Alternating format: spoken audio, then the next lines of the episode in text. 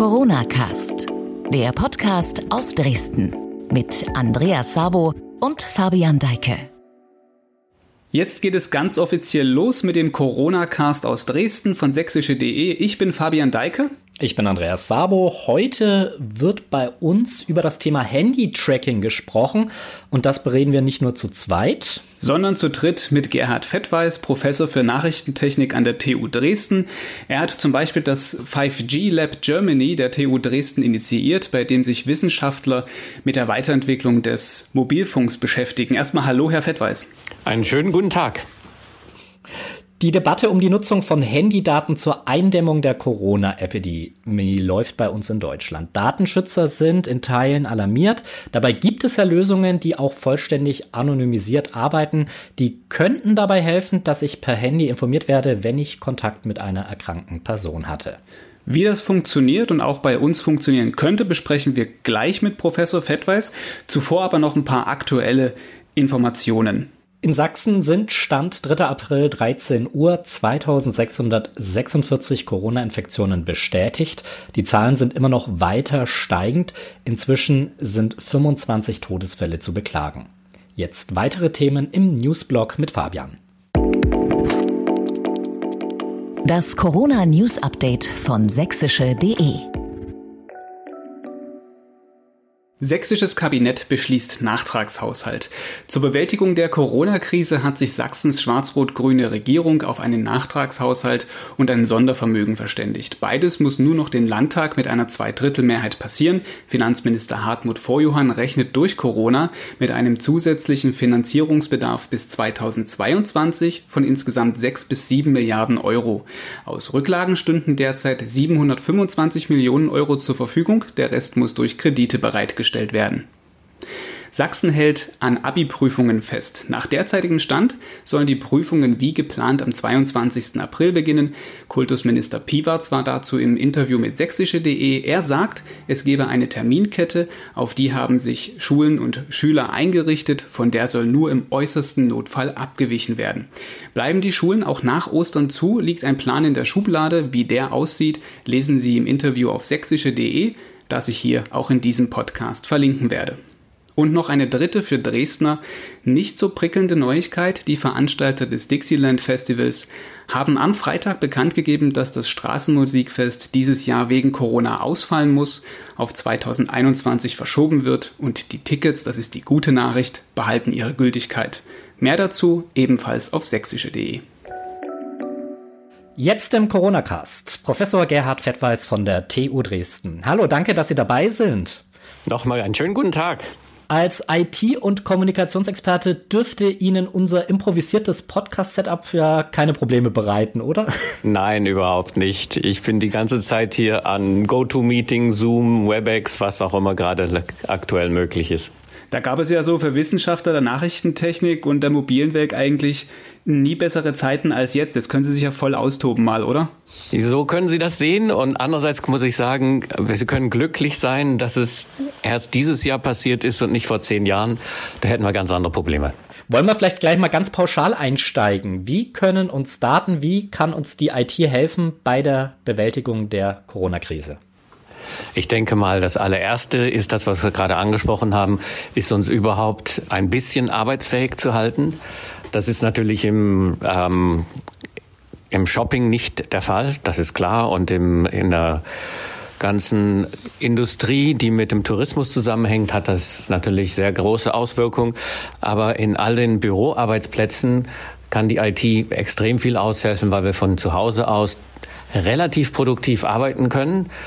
Das müssen wir natürlich lernen, wie man mit dem Tag dann zu Hause umgeht, so dass man nicht sich ablenken lässt. Und das Zweite, was man natürlich sagen muss, ist durch diese Video-Chats und Video-Calls, also diese direkt mit Bildübertragung versehene Kommunikation mit mehreren Personen, ist es zwar nicht so effektiv, das ist meine persönliche Erfahrung, aber es funktioniert doch und wir lernen jeden Tag mehr dazu, wie man damit umgeht.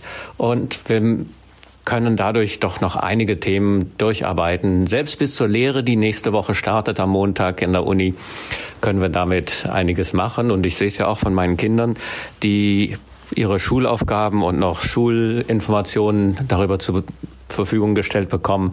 Funktioniert der Lehrunterricht, wie auch immer, werden das werden wir dann sehen, effektiv oder nicht effektiv, aber es funktioniert noch was.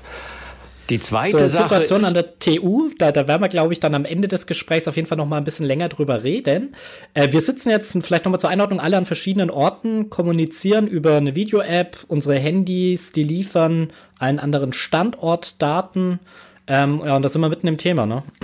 Ja, das zweite ist natürlich, können wir durch IT und Nachrichtentechnik jetzt auch, was wir wichtig halten, durch die Diskussion mit dem Chef vom Robert Koch Institut und den ganzen anderen, die im Team sind, können wir anfangen uns zu überlegen, wie kann ich tatsächlich tracen, das heißt aufnehmen, aufzeichnen, mit welchen Personen ich in welcher physischen Distanz denn mich wie aufgehalten habe, so dass wir dann, wenn wir doch tatsächlich mal aus Versehen Corona uns eingefangen haben und eine Covid-19-Erkrankung bekommen, und wir zum Gesundheitsamt gehen und unseren Test abgeben und dann die Nachricht kommt, wir sind positiv getestet worden, müssen wir nicht, wie es zurzeit üblich ist, mit dem Personen des Gesundheitsamts mühsam uns durch den Kalender krabbeln und überlegen, mit welcher Person habe ich denn jetzt gestern, vorgestern, vorvorgestern wohl, wie lange nebeneinander, mit welchem Abstand gehockt. Und man sollte diese Person vorab informieren, dass sie dann bevor sie dann selber die Symptome haben, dass sie dann schon mal drauf vorgewarnt sind, sich vielleicht auch schon testen lassen, sodass die dann entsprechend sich isolieren können oder nicht isolieren können, je nachdem, wie der Test ausgeht. Wenn wir das, das also mitten im Thema mit, oh, Entschuldigung. Ja. Entschuldigung, was, äh, nochmal vielleicht die Nachfrage, was genau für Daten braucht denn eine solche App oder eine, ein, ein Instrumentarium, damit auch genau das gemessen werden kann, ob ich jetzt neben einem Erkrankten gesessen habe? Ja, das ist, also eine, das ist, eine, das, ist eine, das ist eine sehr, das ist genau die richtige Frage. Und diese Frage haben wir uns nämlich auch gestellt vom PEP-PT-Team, ähm, dass wir gesagt haben, lass uns doch mal wirklich verstehen und zusammen mit den Epidemiologen zusammen verstehen, was für Daten brauchen wir denn wirklich? Weil es stellt sich heraus, mit GPS-Daten finden wir nur raus, wo Leute waren. Aber ob sie im 13. Stockwerk oder im Erdgeschoss in einem großen Turm waren, das kriegt man über GPS nicht so gut heraus. Ähm, das heißt, wir kriegen eigentlich, wenn wir die Leute wirklich tracen, Geolokalisation machen der Person und die dann wirklich nachverfolgen und das aufnehmen, haben wir zwar Daten, wo wir sagen können, oh, da könnte wir, die könnten vielleicht am selben Ort gewesen sein, aber es ist extrem ungenau. Was wir wirklich brauchen, ist eine funkbasierte Abstandsmessung zwischen zwei Personen. Und die Realisierung, die wir gemacht haben, ist mit Bluetooth. Das heißt, es ist, ist im Telefon ja überall ein Bluetooth-Chip auch mit drin. Und dieses, dieses Bluetooth-Chip wird dann jede Minute aktiviert, synchron mit allen anderen Handys. Und dann schicken die ihre Barke raus und die anderen messen das und dann kann man voneinander lernen, okay, ich habe in der Nähe ein, zwei, sieben oder gar keine Personen, denn an dem Pegel des Bluetooth-Signals erkenne ich, wie weit ich weg bin von dem anderen. Ich will das mal kurz erklären, mit dem Liegestuhl draußen in der Sonne liegend. Stellen Sie vor, Sie liegen im Liegestuhl draußen in der Sonne, haben die Augen zu und wie es gerade jetzt so ist, hören Sie die Vögel zwitschern. Jetzt, wenn Sie einen einzelnen Vogel zwitschern hören, dann können Sie selber schon relativ genau feststellen, ob dieser Vogel 50 Meter, 20 Meter oder 10 Meter weg ist oder direkt neben Ihnen ist. Viel genauer nicht. Aber doch relativ genau, weil die Vögel zwitschern mit einer relativ konstanten Amplitude, also mit relativ konstanten Lautstärke. Die sind nicht so, dass sie mal leiser, mal lauter, lauter zwitschern, die verschiedenen Vögel. Und sie haben sich dran gewöhnt, an diese Lautstärke und Sie können demnach einschätzen, wie weit dieser Vogel weg ist. Und jetzt stellen Sie sich vor, Sie sind ein Bluetooth-Empfangsgerät in einem Handy und jetzt ist das, die Gegenseite zwitschert nicht, sondern die sendet ein Bluetooth-Signal und dann können Sie relativ grob abschätzen, wie weit denn dieses andere Signal weg ist. Aber jedes Handy hat ja unter Umständen einen anderen Typ. Sie haben dann, was weiß ich, einen Samsung S7, einen S9, einen Apple iPhone 11, 10, 9, wie sie alle heißen. Ähm, und jedes dieser Handys, Typen, hat eine andere Antenne drin und jede Antenne hat andere Funkeigenschaften. Und daher stellte sich heraus, dass alle diese Handys zwar Abstand messen können per Bluetooth, so wie es viele andere Lösungen auch bisher gemacht haben und gezeigt haben. Wir müssten allerdings wissen, welcher Typ Handy das ist, damit das kalibriert ist. Und das müssen wir nicht nur wissen, welcher Typ Handy das ist, sondern wir müssen auch einmal durchmessen, wie die Antenneneigenschaften sind. Ich sag's mal so, das eine Handy hat die Hände auf den Ohren, das andere Handy hat Rohre an den Ohren oder Hörgeräte und ist besonders verstärkt. Das heißt, die Eigenschaften dieser verschiedenen Handytypen ist doch sehr unterschiedlich. Und wir, was wir also machen, ist, wir messen nicht nur den Pegel, wir messen ihn allerdings in zweierlei Hinsicht viel genauer. Das eine ist, wir machen eine periodische Messung immer wieder und das dann wenn wir jemand anders entdecken, über eine ganze Minute erstmal summiert, so dass wir dann eine Mittelwertbildung machen und die Schwankungen, die sich ergeben durch spontane Änderungen der Person, der Richtungsänderung und sowas, dann rausmitteln können. Und das Zweite ist, alle Handytypen werden aktuell im Vodafone Test Center in Düsseldorf durchkalibriert mit einer eigenen Kalibrierungssoftware, die wir im Team entwickelt haben, so dass wir dann direkt sagen können, okay, wenn das Huawei sonst was Telefon mit dem Samsung sonst was Telefon oder mit dem Apple sonst wie Telefon zusammen den Abstand misst, können wir auch sagen, was genau nicht nur nicht nur zehn Meter genau, sondern wir können ein Meter genau dann dementsprechend diese. Und Sie können genau feststellen auch, ähm, welcher Vogel das nun war. Also wenn man das mal kurz auf die Vögel zurückführt, also welches Handytyp, welcher Handytyp war das? Ähm, Richtig. Und Sie können auch genau feststellen, wie weit war es dann weg tatsächlich. Ne? Genau. Meine, eine Technik-Laien-Frage vielleicht an der Stelle. Dieses Tracking muss ja dann permanent mitlaufen. Frisst das nicht unheimlich Akku, wenn ich jetzt so eine App installiert habe? Also das, dass das keinen Strom brauchen würde, das wäre verkehrt, das zu sagen. Wir wecken das, wenn einmal ein Gerät entdeckt wird. Also wir wecken das jede Minute.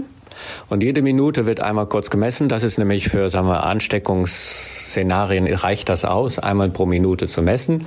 Das heißt, synchron wachen die ganzen Handys einmal pro Minute auf, messen gegeneinander, gucken, wer in der Nähe, ist und dann gehen sie wieder schlafen. Wenn ich nichts höre, gehe ich sofort schlafen. Wenn ich was höre, dann gehe ich halt in diesen Messmod, dass ich eine Minute bis zwei Minuten Mittel.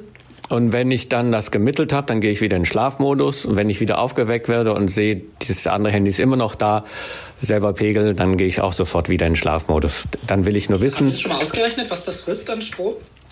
Wir haben es noch nicht ausgerechnet, aber Sie können sich vorstellen, dass der Stromverbrauch im Handy, also die, die Batterie ist vielleicht zehn Prozent schneller alle als sonst. Okay, das ist, das wäre ja akzeptabel. Das ist akzeptabel. Ähm, nun sind Sie ja in Dresden in Sachen 5G natürlich sehr, sehr aktiv. Sie haben Düsseldorf angesprochen. Wird dann aktuell in Dresden am Institut jetzt auch konkret an diesem Thema Apps und ähm, wie machen die sich miteinander bekannt, die Handys geforscht? Sind Sie da auch mit dem RKI in Kontakt?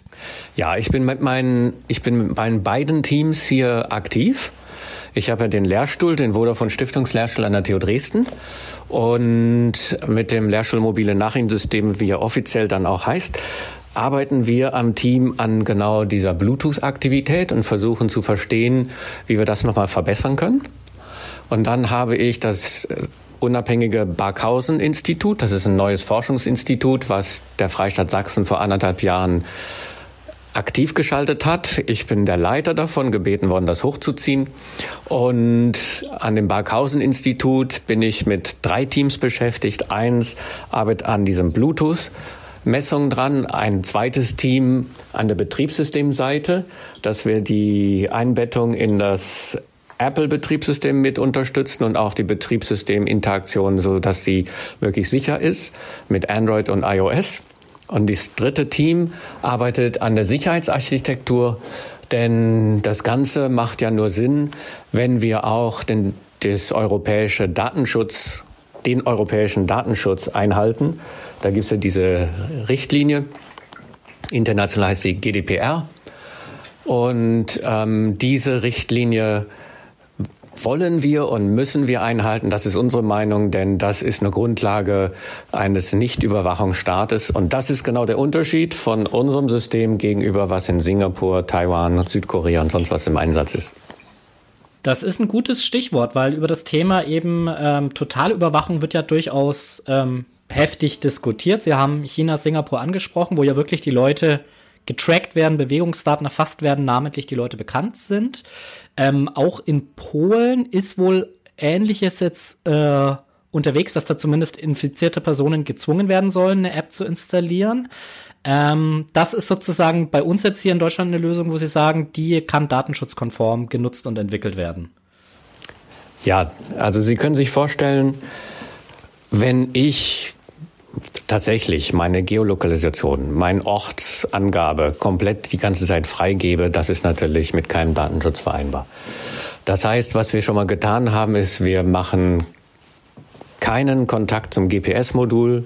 Das System ist komplett nur auf Bluetooth und in der nächsten Variante zur Verbesserung noch unter Umständen mit WLAN auch ähm, zur Nachbesserung der Messgenauigkeit auch wird es vielleicht auch noch mal WLAN zusätzlich einschalten, wenn ich dann über Bluetooth jemand finde. Ähm, das ist ja ein laufender Prozess der Entwicklung. Das wird ja dann auch noch Updates geben. Ähm, laufender das, Prozess das der Entwicklung, gute Frage. Ähm, ich würde kurz mal dazwischen grätschen an der, äh, grätschen an der Stelle. Äh, diese Stop Corona App ist in Österreich beim DRK ja schon unterwegs dort. Ähm, 100.000 Menschen nutzen sie da freiwillig, also ist sowas ähnliches.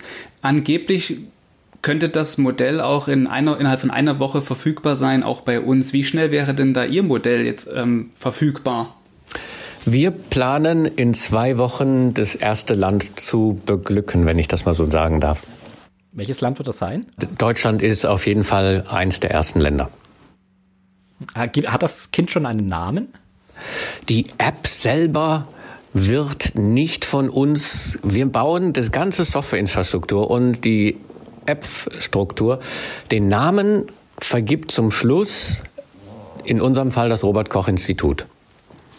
Weil es ist ja ganz wichtig, dass Apps dieser Art nicht von irgendwelchen Leuten einfach auf den Markt geworfen werden können oder sollen, sondern die müssen von dem Nationalen Zentrum für Gesundheit zum Download freigegeben sein und die müssen die Eigentümer oder im Neudeutsch die Owner davon sein und die dürfen dann auch dem ganzen Kind ihren Namen geben.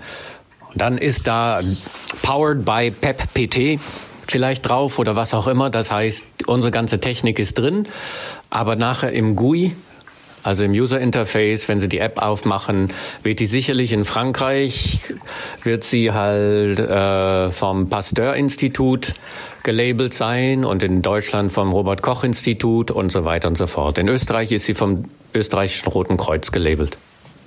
Hm. Ähm, wie viele Leute sind da bei Ihnen jetzt aktiv? Ich vermute mal ganz stark, Ressourcen spielen aktuell bei dem Thema keine Rolle. Und, und wie viele Dresdner Forscher sind da jetzt beteiligt aktuell?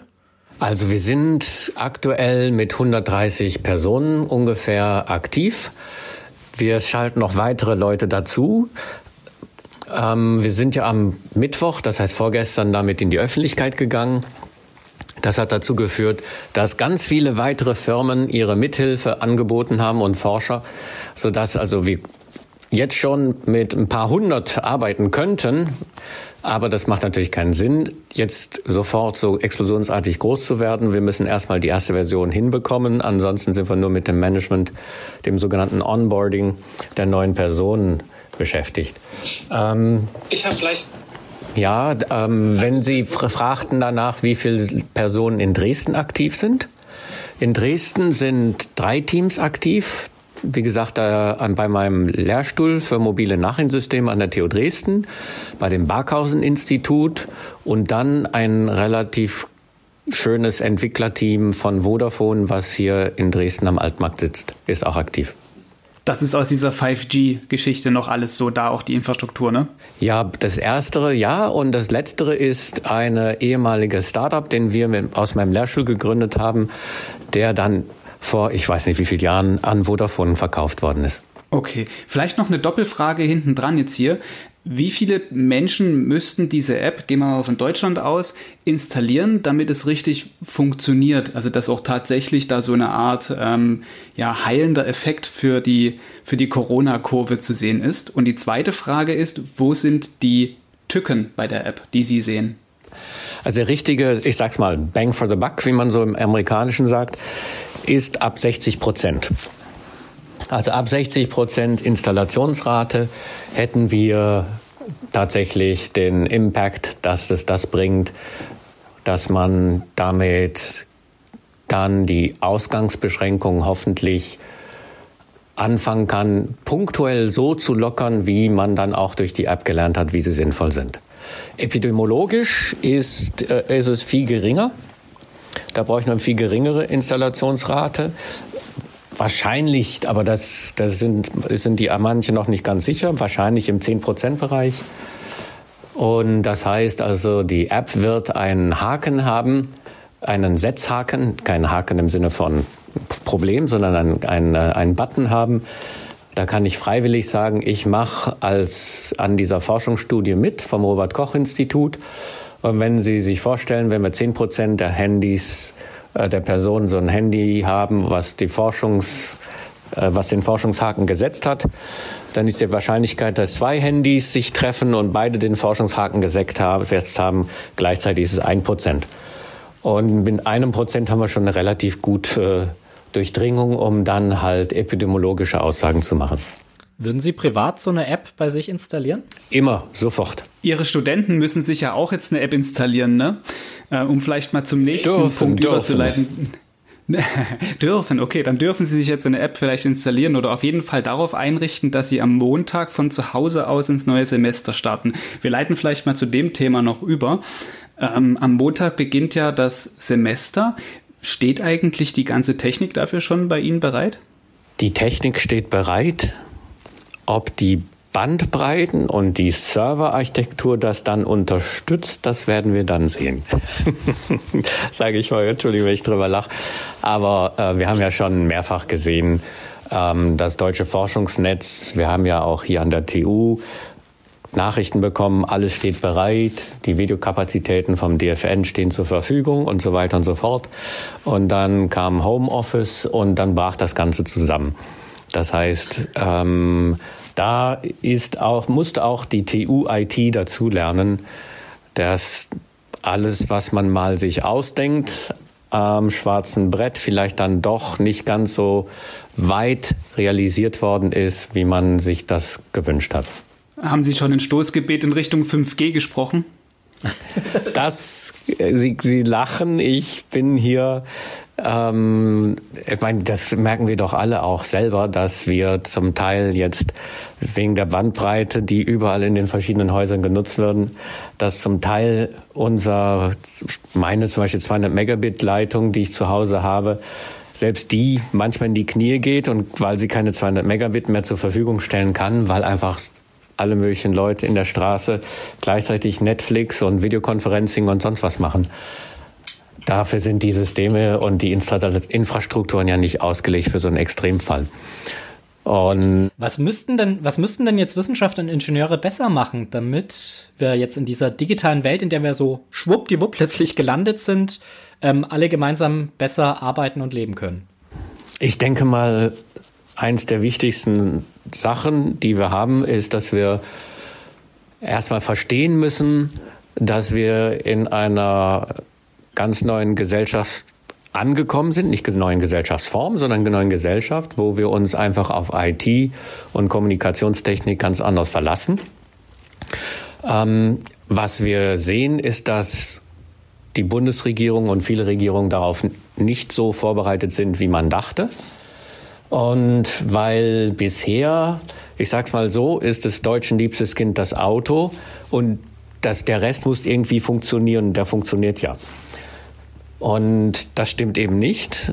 Und wir haben also keinen, kein CTO-Office in der Bundesregierung, was mal, also ein Chief Technology Office, was mal so eine zentrale Technologiestrategie für die Bundesregierung entwickelt und sagt, hier, so müssen wir den Glasfaserausbau pushen, so müssen wir die Infrastrukturausbau pushen.